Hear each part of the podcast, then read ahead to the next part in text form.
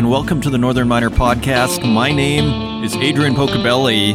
I welcome you on this August 31st, last day of August. I'm not going to say it. I'm not going to say it. I'm going to leave it for someone else to say it. But but I grew up in Saskatchewan, so you know, winter basically starts tomorrow. I We're actually I think it started two weeks ago. I, you know, like, I'm joking, uh, but it was like 13 degrees or something.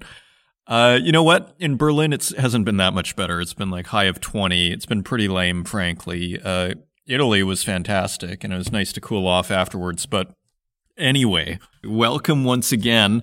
I thought we'd do something kind of special this episode, and I thought we could just take a look at mining stocks. You know, it never hurts to look at the data, and I thought, let's take ourselves through the data, the financial data, and it's pretty interesting. I mean, lithium, lithium has basically done a 10x since last March. These stocks, the ETF. I remember we interviewed Rocktech Lithium at 55 cents. It's at like five something now. So, you know, like we always get caught up in so many narratives here, but wow. So we're going to take a look at that. We're going to see what's going on. We just had the Fed meeting with Jerome Powell. And I mean, the takeaway from that was, you know, it was kind of classic Fed where we're doing something, but really nothing's going to change. And my takeaway from it was we are going to taper. I mean, they have continued the bond buying program okay, since last March or April, whenever they started that. So they're going to start tapering, reducing the buying from the extraordinary measures. And they're not thinking about raising rates. And they're not even, they didn't even put a date down on when they are going to start tapering. They are basically, I mean, again, my takeaway is they're, they'd like to start tapering.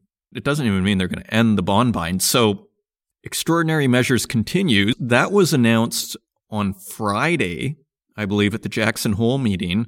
And the markets responded full on risk on. And we got some green candles out of the stock market. And so there we are. So I guess the real boogeyman remains inflation because as we'll see in metal prices, our metals continue to be what I would call elevated and the whole transitory narrative has really yet to play out. So I guess as long as they stay just elevated, nobody's freaking out. But if we go more than elevated, they're probably going to feel some more pressure to taper. So lots to look forward to this episode. We're going to take a real just look at what's going on in stocks and in our metals. And also, uh, the Canadian Mining Hall of Fame they just had their dinner and they have inducted five new members. And those people are, maybe even a couple of these people have been at the Global Mining Symposium. Don't quote me on that, but Patricia Dillon is definitely a familiar face. She has been welcomed. David Elliott has been welcomed. William Gladstone Jewitt, Stephen D. Scott, and Mary Edith Tyrrell. So Congratulations to all of them. We may put Anthony Vaccaro's speech next week. We are going to look into that. If everything works out and the audio works out for the podcast, we shall do that. Until then, if you want to find us online, you can find us at northernminer.com. You can find us on Twitter at Northern Miner. You can find us on Instagram at The Northern Miner and on Facebook, LinkedIn, and YouTube, and wherever podcasts are available, including Spotify, Stitcher, and Apple Podcasts as well as SoundCloud. And with that, let's turn to the news. Turning to the website, we have another takeover by a Chinese miner, Ganfeng Lithium. So again, lithium is hot. We're, we have a couple of stories here. Bacanora Lithium accepts Ganfeng's $391 million takeover. And this is by Cecilia Jamasmie, and it says here China's Ganfeng Lithium, one of the world's top producers of the battery metal, is going ahead with the takeover of Bacanora Lithium as the Mexico focused explorer and developer has accepted a sweetened $391 million US cash offer. Ganfeng increased its original bid, submitted in early May. So Bacanora also holds a 36% stake in Germany focused Zinnwald. So overall, the Chinese group's offer represents a 63% premium to Bacanora's closing share price on May 5th when they originally submitted a bid. And the bid, which would add the Sonora project in Mexico to Ganfeng's global portfolio of lithium assets, comes as soaring lithium prices have triggered a wave of deals in the sector including the recent mega merger of Australia's Galaxy Resources and Orocobre. Ganfeng's improved offer has overcome a number of potential obstacles to a deal, including meeting all preconditions outlined in the May announcement and securing Chinese authorities' approval. It still needs the support of shareholders owning more than 50% of Bacanora and the Mexican antitrust approval to seal the deal. Now, this is interesting. Following the original offer, a group of more than 400 investors orchestrated a campaign to block the deal, calling the offer derisory. Derisory, just looking that up here. Aren't that many words that I have to look up, I dare say, but derisory I think I know what that means. Let's look at what derisory means ridiculously small or inadequate. So, originally, in May, 400 investors orchestrated a campaign to block the deal, calling the offer derisory. But the revised bid has the backing of M&G Recovery Fund, which holds a 14% stake in Bacanora, Ganfeng said. Prices for lithium in China have jumped more than 100% so far this year, according to Benchmark Mineral Intelligence, on the back of an expected demand increase from the electric vehicles sector. Ganfeng, which already had a 50% stake in Bacanora's Mexican project, holds interests in mines in Australia, Argentina, and Canada, and around 70,000 tons of lithium carbonate equivalent of annual conversion capacity in China. The Sonora mine, expected to begin production in 2023, will produce 35,000 tons of lithium per year once in full production. So, you can read more about it. There's actually some pretty interesting other stuff here about the Chinese strategy and how Ganfeng had picked up Canada's Millennial Lithium and how they picked up the Goulamina lithium mine in Mali. So, pretty interesting moves. You can see China, again, trying to secure their supply. So, turning over to Australia, and once again, we have Australia trying to take over Canadian properties. And they have. Australia's Sayona and Piedmont closed takeover of North American Lithium. And this by mining.com staff. Sayona Quebec, a joint venture of Sayona Mining and Piedmont Lithium, has completed the acquisition of North American Lithium. Sayona Quebec is owned 75% by Sayona and 25% by Piedmont. As part of the deal, Piedmont has agreed to take 50% of Sayona Quebec Lithium's carbonate output. So Sayona is Australian. Let's see where Piedmont Lithium is from, just out of curiosity. They seem to be US based. So interesting, an Australia US takeover of North American lithium. So you see, lithium is just white hot right now. And a little bit on the asset. North American Lithium's chief asset was its suspended open pit mine, about 60 kilometers north of Val-d'Or, Quebec. The mine and mill at La Corne, Quebec operated only briefly until the then owner sought creditor protection in 2019. It has annual capacity of 23,000 tons lithium carbonate. Sayona plans to restart the plant. Yeah, it just goes to show timing is everything. You know, I had a friend who was doing a lithium marketing newsletter here in Berlin for an ETF. Just randomly, a friend of mine was doing that that job ended about a year, a year and a half ago because uh, the business was so bad. And you just just goes to show timing is everything because it's just totally taken off since then. Continuing on, Wyloo fights for no Noront with beefed up bid, sends shares higher. So you see a common thread here: battery metals. It's by Canadian Mining Journal staff. Wyloo Metals is not ready to give up on its takeover bid for Noront Resources. And don't forget, Wyloo Metals is an Australian company. And Noront Resources owns the high grade Eagles Nest nickel copper PGE project in Ontario's Ring of Fire. The Australian company is now offering 70 cents per share for the junior, besting BHP's friendly bid of 55 cents per share. The sweetened offer sent Noront shares up over 25% or 16 cents to 76 cents on August 30th. BHP came in with a $325 million offer for Noront in July after Wyloo floated an initial $133 million offer for Noront in May. Wyloo's offer also included a proposal to develop a future metals hub in Ontario. So let's see. So BHP's bid was for 55 cents and that was worth 325 million. So Wyloo's offer must be close to geez, I don't know, 450 million or something like that. Now, interesting detail, notably, while Wyloo is Noront's biggest shareholder, the juniors board did not support its offer and adopted a poison pill provision to block it. Well, obviously they way underbid if they originally bid 133 million and then BHP comes and offers 325, which is still pennies, and now it's up to 450 or something close to that. In a press release, Wyloo said it only made the initial offer because of Noront's intention to strike a deal with BHP that it says undervalued the Ring of Fire assets.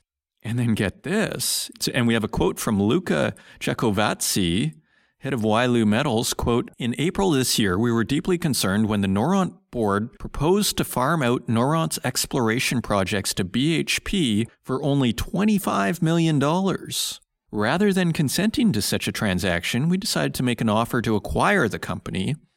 Our fears were justified when the Noront board completed a deeply discounted 5% placement to BHP, giving away a strategic toehold in the company to an obvious suitor. Now, I believe BHP is based out of Australia too, so we have two Australian companies battling over another battery metals oriented property. I guess we could call nickel battery metals, I think, at least EV.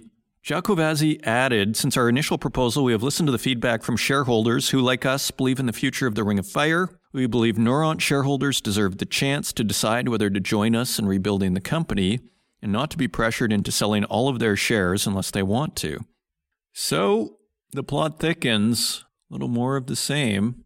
Another merger, it's by Marilyn Scales, and Golden Predator and Arizona Gold merger creates Sabre Gold Mines. And the shareholders of both companies have overwhelmingly approved the merger of Golden Predator Mining and Arizona Gold. Arizona will acquire all the common shares of Golden Predator as announced June 28, 2021, subject to regulatory approval. Arizona also intends to change the name of the company to Sabre Gold Mines, trading under the symbol SGLD on the Toronto Stock Exchange.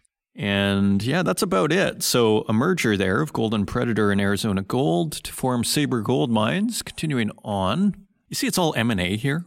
Isn't that interesting? Precipitate acquires Motherlode Gold property in Newfoundland, and this is by Northern Miner staff. Precipitate Gold has received approval from the Toronto Stock Exchange to acquire the 123.5 square kilometer Motherlode Gold project in Newfoundland's Burin Peninsula. Precipitate will issue 395,000 common shares and pay $27,000 to the vendor. Additional shares and cash payments will be made over the next four years. At the end of the period, Precipitate will own 100% of Motherlode subject to certain net smelter return royalties. So Precipitate thinks they might have something in Newfoundland, which is becoming increasingly an interesting mining district. And also, Centerra has filed a motion seeking a million dollars a day in penalties against the Kyrgyzstan government over the seizure of the Kumtor gold mine. And again, this was done in the U.S. Bankruptcy Court for the Southern District of New York. And the motion states that the Kyrgyz government, quote, blatantly and continuously, end quote, violates the court's orders and has, quote, continued and intensified, end quote, its efforts to deprive Kumtor Gold Company and Kumtor Operating Company of the protections afforded to them under Chapter 11th of the U.S. Bankruptcy Code, much in the same way that it illegally took over the mine. So Centerra continues to fight over what happened there in Kyrgyzstan. And again, this is one of our big themes. Uh, check out the George McLeod episode. Check out last episode. Uh, we had a great story by Cecilia Jamasmie on an increase in resource nationalism globally and the data to back it up. And finally, high metal prices push exploration budgets up in 2022, according to S&P Global. And this by Henry Lazenby. S&P Global Market Intelligence Pipeline Activity Index points to mineral exploration budgets increasing by 5 to 10% in 2022, according to metals and mining analyst William Mason, who mm, said this at a recent conference. The increase is not as significant as in previous years, as a projected moderate softening of most metal prices from current levels weigh on the outlook. And we have a quote from William Mason from 2023 to 2025, we expect budgets to pull back slightly as the COVID 19 pandemic economic recovery subsides and global economic growth returns to a more moderate pace. According to Mason, exploration budgets generally move with metal prices, often with a one year lag. Quote, the improving commodity prices were insufficient or too late, however, and the pandemic induced price falls of the March quarter of 2020 have been followed by solid metal price rebounds with gold and copper hitting record highs. Since then, quote, the improving commodity prices were insufficient or too late, however, to offset other pandemic related challenges to the exploration sector, resulting in lower budgets for 2020. The exploration price index rose 31% year over year in 2020, leading S&P to project an estimated 25 to 35% increase in exploration budget in 2021. Okay, so basically higher metal prices are expected to push exploration budgets up in 2022, according to William Mason. So that's what's going on in the mining scene, at least according to the Northern Miner podcast. And with that, let's take a look at metal prices.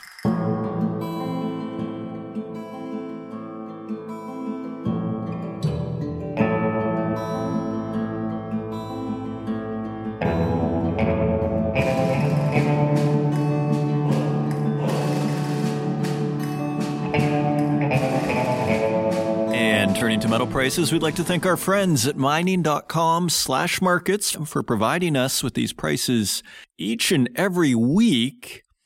And I do like to preface it with the 10 year bond, thanks to CNBC, which is at 1.287%, and that is 0.004% higher than last week. So hardly a change despite the Jackson Hole conference that the Fed famously has at the end of August each year. Turning to our metals, gold is trading at $1,814.95 per ounce. That is $10 higher than last week. Silver is also trading higher at $24.17 per ounce. That is 44 cents higher than last week. Platinum is trading at $1,013.44 per ounce. That is $7 lower than last week. Palladium is trading at $2,494.78 per ounce. That is $24 higher than last week. And turning to our industrial metals, copper is trading at $4.24 per pound. That is 19 cents higher than last week. Aluminum is trading at $1.21 per pound. That is 4 cents higher than last week. Lead is unchanged at $1.12 per pound. Nickel is at $8.58 per pound. That is 16 cents higher than last week. And tin is at $15.63 per pound. That is 35 cents higher than last week. Cobalt is trading at $22.73 per pound.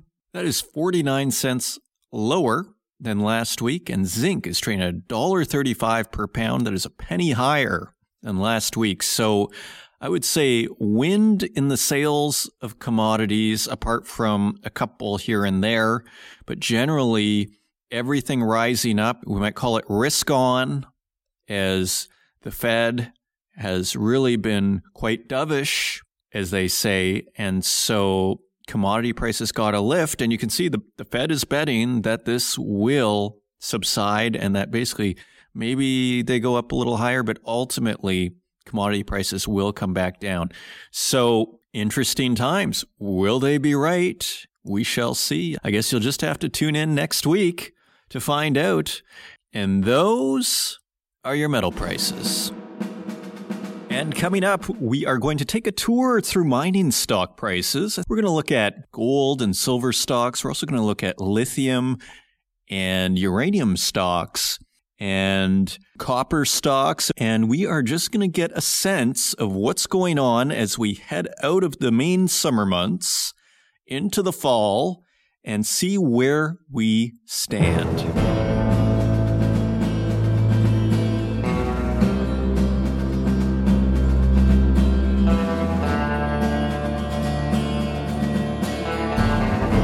So we are going to start with gold, and we are going to look at one of the bellwethers, Barrick Gold, and it is trading currently at $19.81. This is on the US, on the New York Stock Exchange. This is the American price. So $19.81. Its previous high was $30.87. And that was in August of 2020. So a year ago. And it's been nothing but basically a slow moving downward slope with a little bump in May of this year and then continuing lower. So 30% down from its, you know, high of the last five years, which was in last almost like almost to the day, like August 30th, it looks like of 2020. So very interesting. There's a PE of 14 and generally they say 15 is kind of like a normal PE. In this market, though, with stocks like Amazon and Facebook, you're going to get much higher, but traditionally a PE of 15 is thought to be fair value. And so this is at 14, which in an expensive market may be seen as a bit of a value play. And they have a dividend of 1.82%. So nothing special but basically, it is at its its 52 week low is $18.64. Okay. And it's at $19.81. So it is at its 52 week lows pretty much. So that is Barrick. Let's take a look at their competitor, Newmont. And they are currently trading on the New York Stock Exchange at $57.51. Now, interesting for them, their previous 52 week high, their, their chart looks a lot nicer. And their previous 52 week high was in May when they were trading at $73.48. So that might just be Barrick and not the gold stocks in total that are not doing so great. You know, and if we go back to August when Barrick was having a great time, go back to around August 30th of last year, Newmont was at $65. So a different trajectory, and the chart looks a lot healthier too with Newmont. You see like an uptrend from 2019 that is largely is pretty much unbroken. So again, about 20% from the all-time highs that were only May 23rd, only a few months ago. So much different story with Newmont. Now, the PE is 16, so a little higher than Barrick's. But the yield, the dividend yield on Newmont is 3.78%. So that is basically double Barrick's dividend, and 3.78% is a very healthy yield. One wonders if this is the reason why the stock has held up so much better.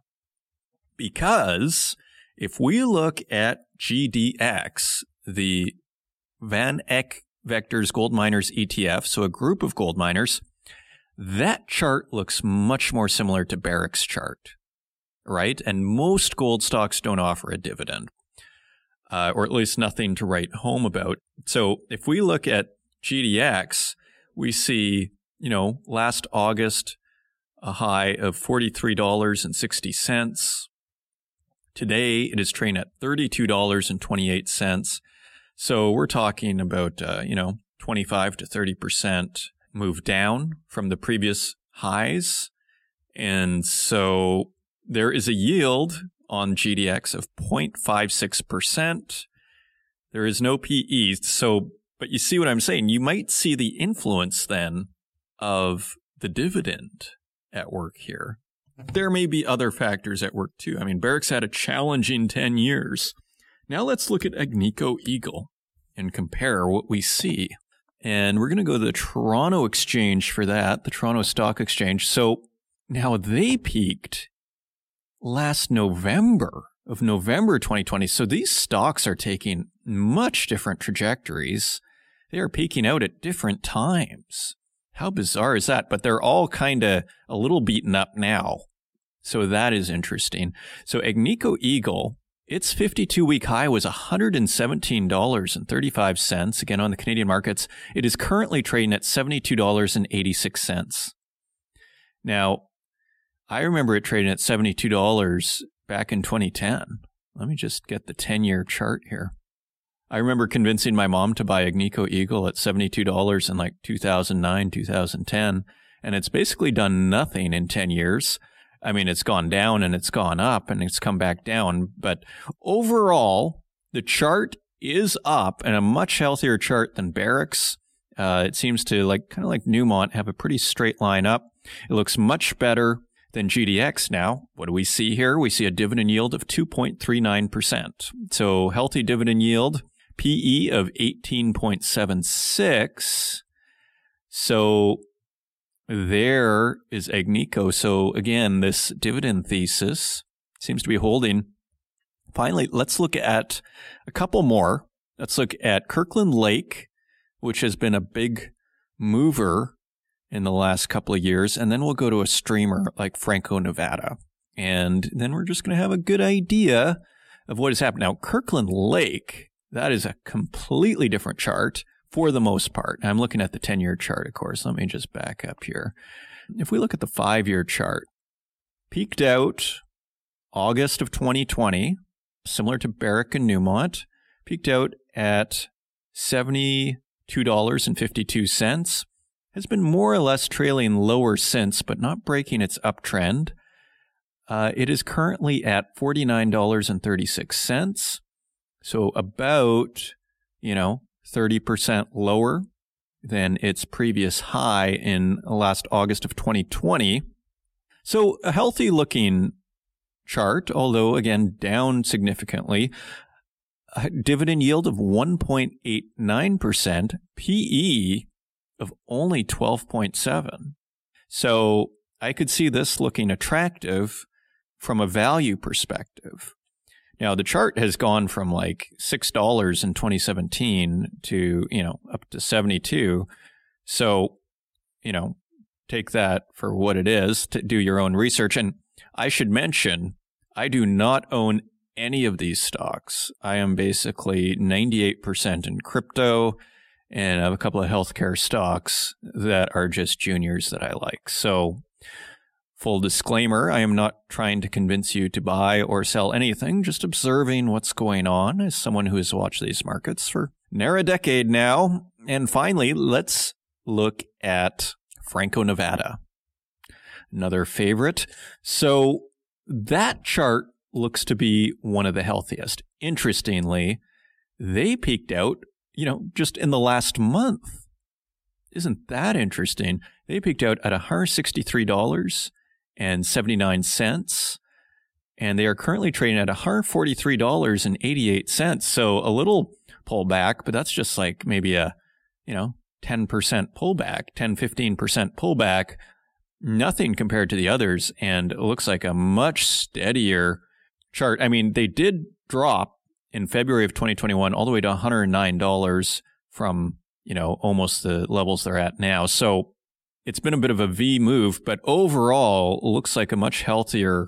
Uh, there's been a bit more volatility, you might say, but overall has held up much better than all of the other gold stocks. So an interesting, you know, they say the streamers should be more secure. Now they trade at a premium. The PE, the price to earnings ratio is almost 41.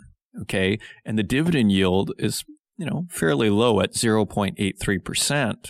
So you see the premium that's attached to the streamers because they don't carry the same risk in the, in the field, so to speak, of a mine flooding. Like they do have a little bit of that, but overall, they have a bit more of a diversified and secure portfolio. So those are gold stocks. Now let's take a look at silver stocks. Turning to silver stocks, let's start with First Majestic, another bellwether and, you know, silver is kind of known for being kind of a smaller, there's not as many companies to choose from.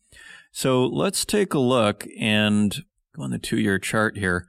We see that it peaked out on January 31st of 2021. It had a big move from $18 all the way up to $30, peaked out there, and now it's back at 1620. bit of a parabolic move.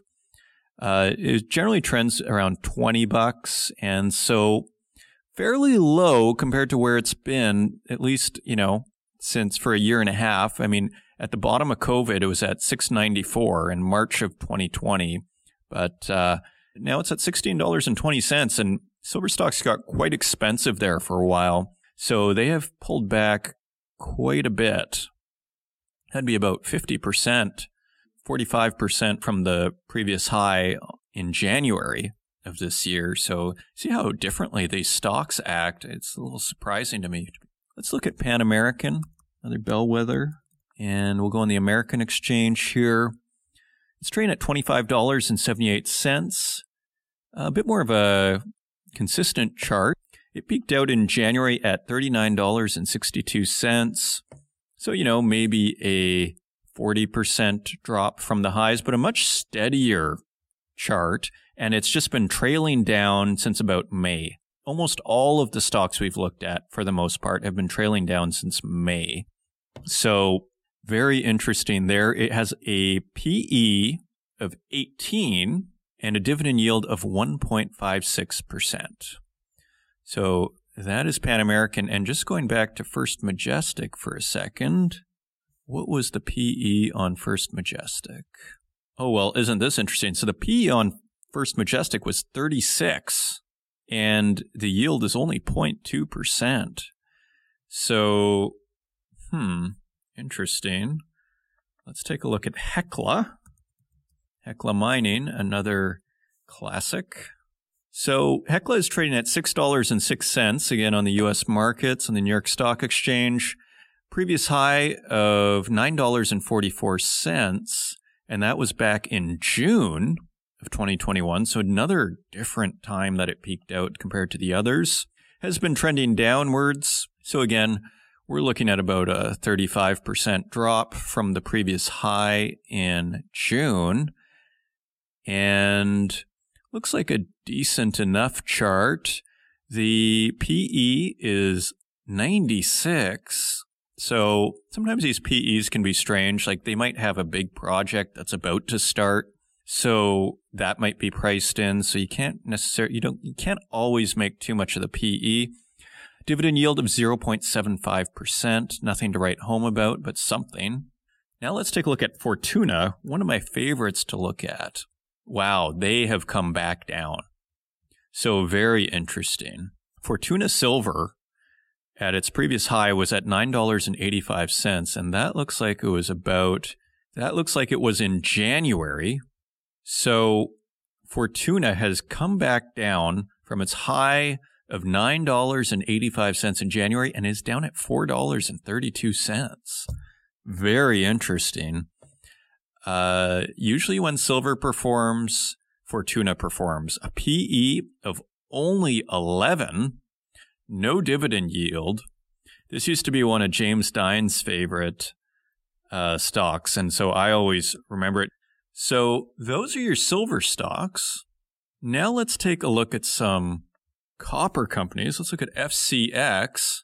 And this is a much more positive chart than we've seen from our precious metal charts. So, interestingly, peaked out in May of this year at $46.10, currently trading at $35.61. Very healthy chart. May have broken a kind of uptrend in June, and now it's kind of trailing sideways, almost trying to figure out is there in it's almost like the trade kind of got canceled a little bit. So now it seems kind of range bound sideways. It is at $35.62. The PE is 18, which is, you know, considering how hot copper is, is as a commodity, the PE of 18 is not, you know, a super high PE. The dividend yield is 0.82%, so nothing to write home about. So, yeah, so that's Freeport. You know, how far from the previous highs in May? Maybe 20% down. Moving on. Let's check out the Southern Copper Corporation.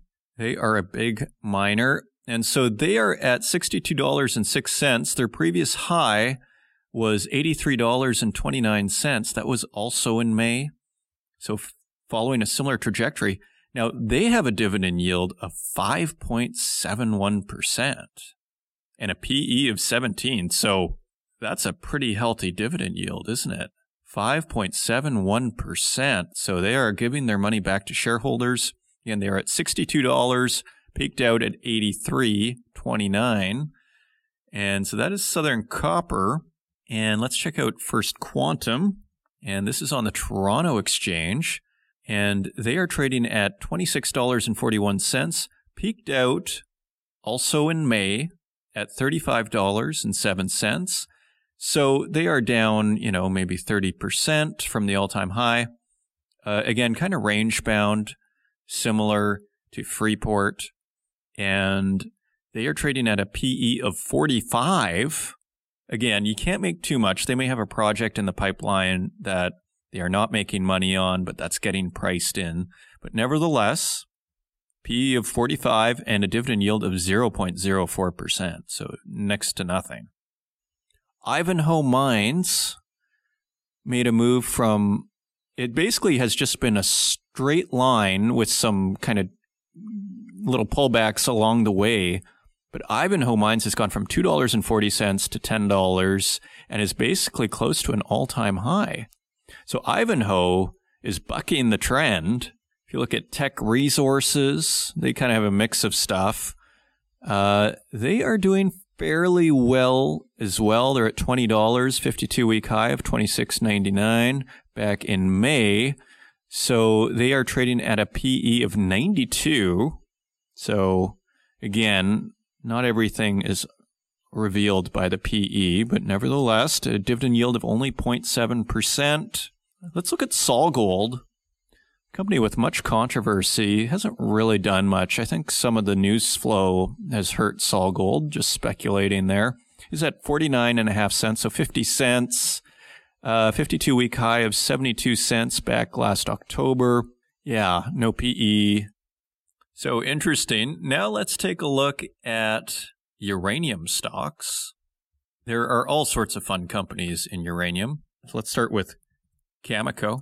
And this is on the Toronto Stock Exchange. And it is trading at $22.77 per share. No PE, because I believe they are losing money right now. Market cap of $9 billion, dividend yield of 0.36%. They peaked out in June. They have had a nice run from November 2020 at $12 all the way to June where they went to 26 and now they are trading at 2246. So they've come down a bit, maybe only 15%, uh, 15, 20%. And so that is Cameco, another bellwether in the uranium sector. If we check out Uranium Energy Corporation, they are at $2.42. Their previous high was just this last, was in April at $3.67. They're at 242. So they have pulled back. Uranium stocks had a nice run. And like most other mining stocks, there's been like a big pullback of, you know, 20 to 30% basically. No PE, no dividend. Uh, you know, smaller market cap. Again, Cameco was at $9 billion. These guys are at half a billion, 563 million to be precise. Uh, NexGen, in a sense, with uranium, you're dealing with a lot more juniors, uh, FYI.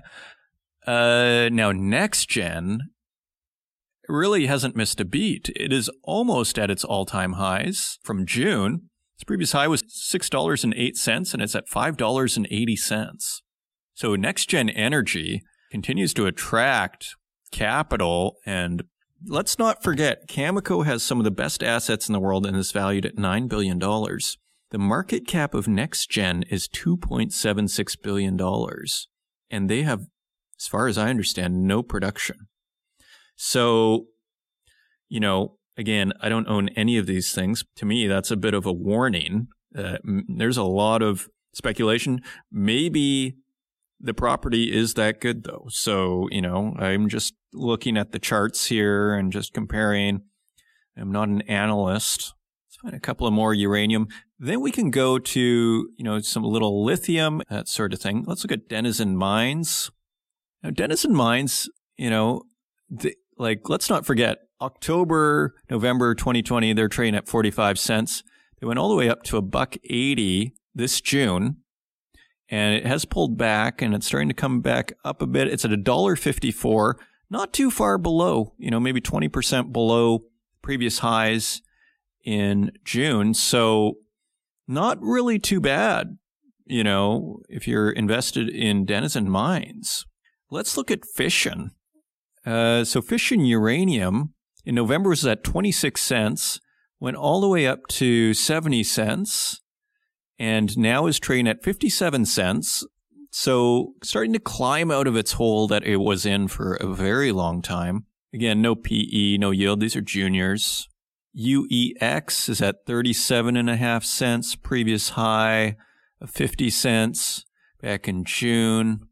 Blue Sky Uranium, previous high 29 cents. Now it's at 17.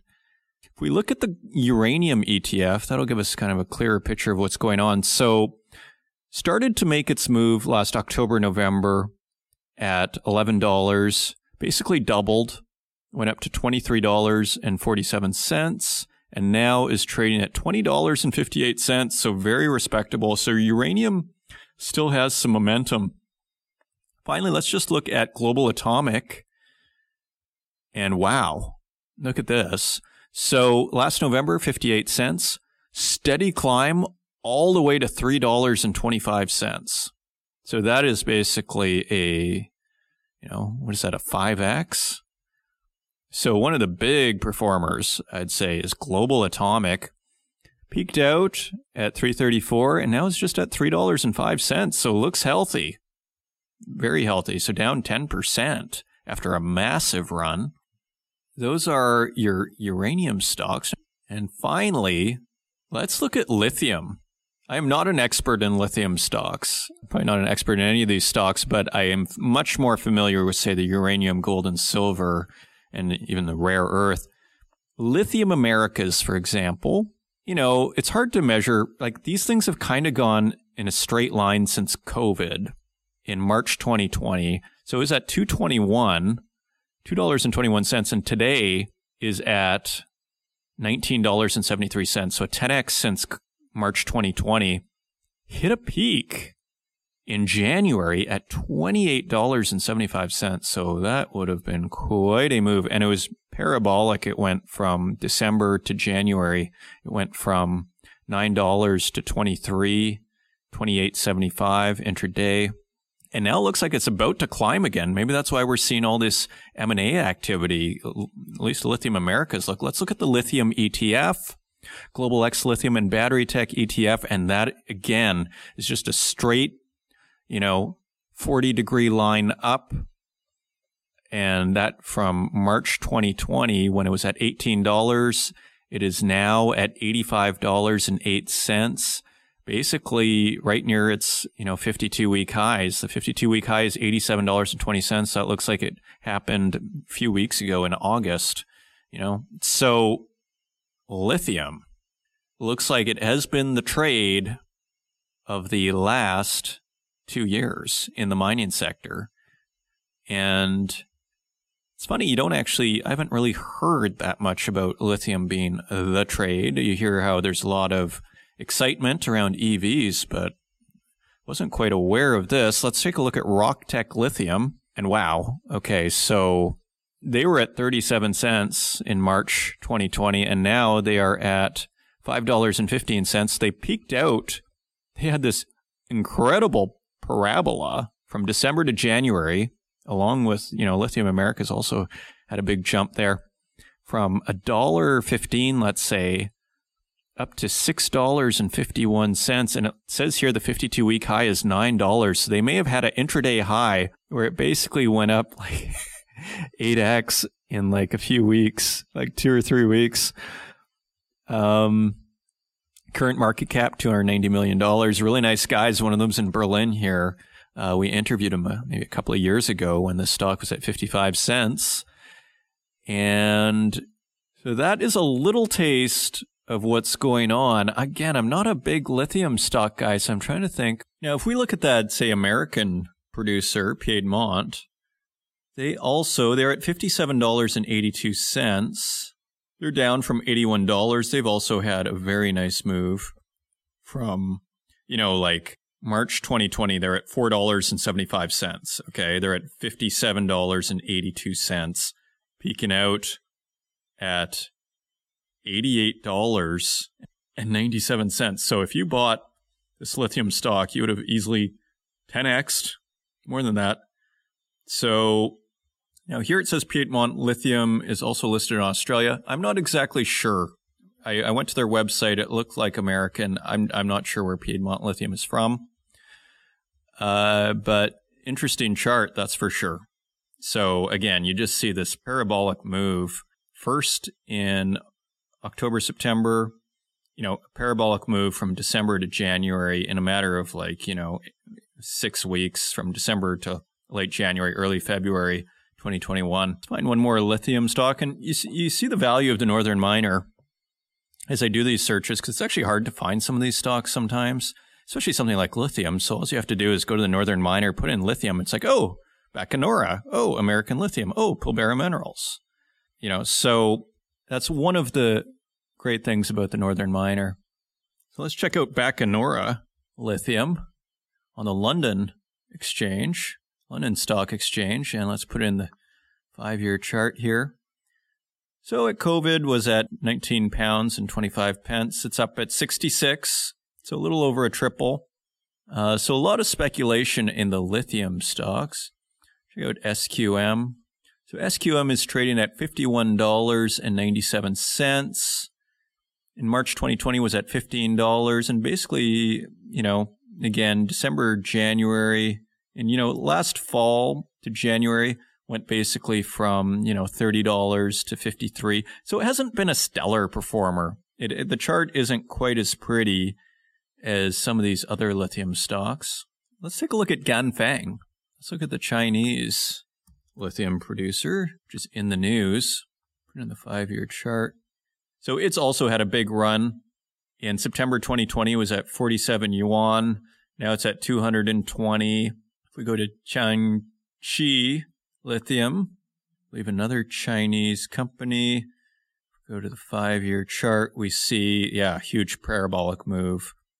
Uh, first from November to January, it went from 23 to 23 to 60, and then it went back down to 36, and now it's at 136. So lithium stocks are very hot and have made some huge moves. So let's leave it there. I hope this has been interesting just to give us a sense of where everything kind of stands in relation to each other I'm sure there are some picks. There are many companies, obviously, that I left out of here, but I just wanted to do a little survey and just see what's going on out there from a price perspective. And my conclusion really is gold and silver look attractive from a value perspective, don't they? They have pulled back, you know, on average, let's say 30%. Copper is, you know, really depends on the company. It looks like it's kind of you know, beholden to whatever happens to the copper price. And that's why it seems like it's range bound with the copper price in the last few months. And it's kind of like this inflation debate. Will it be transitory or not? I mean, that's what's going on with copper that I see. Uranium, again, it's an oversupplied market. So as Tim Gitzel says, but the fundamentals look good in the future. And so that's what you're seeing in the stock. So a lot of speculation there. I was even sent an article on how the Kazakhstan main company over there is buying uranium off the spot market as well. So that was really interesting. So uranium seems to be continuing on its journey of speculation, but what I'd call like legitimate, you know, it's not just hype there. And lithium is kind of a real head turner and a really hot market. So, you know, as they say, you don't necessarily want to ape into stuff when it's already done a 10x, but you never know where that thing could go. So it's got the fundamentals and the hype, but a bit more, you know, I proceed with caution, frankly, on all of these. But that is a taste of what we see out here. Again, I hope you enjoyed it. So thank you for listening. I hope you enjoyed it. If you want to help out the podcast, please leave us a review in the Apple Podcast directory and send it to your friends. And if you know any students, by all means, send it to them, especially if they're starting their geology degree. Until next week, take care.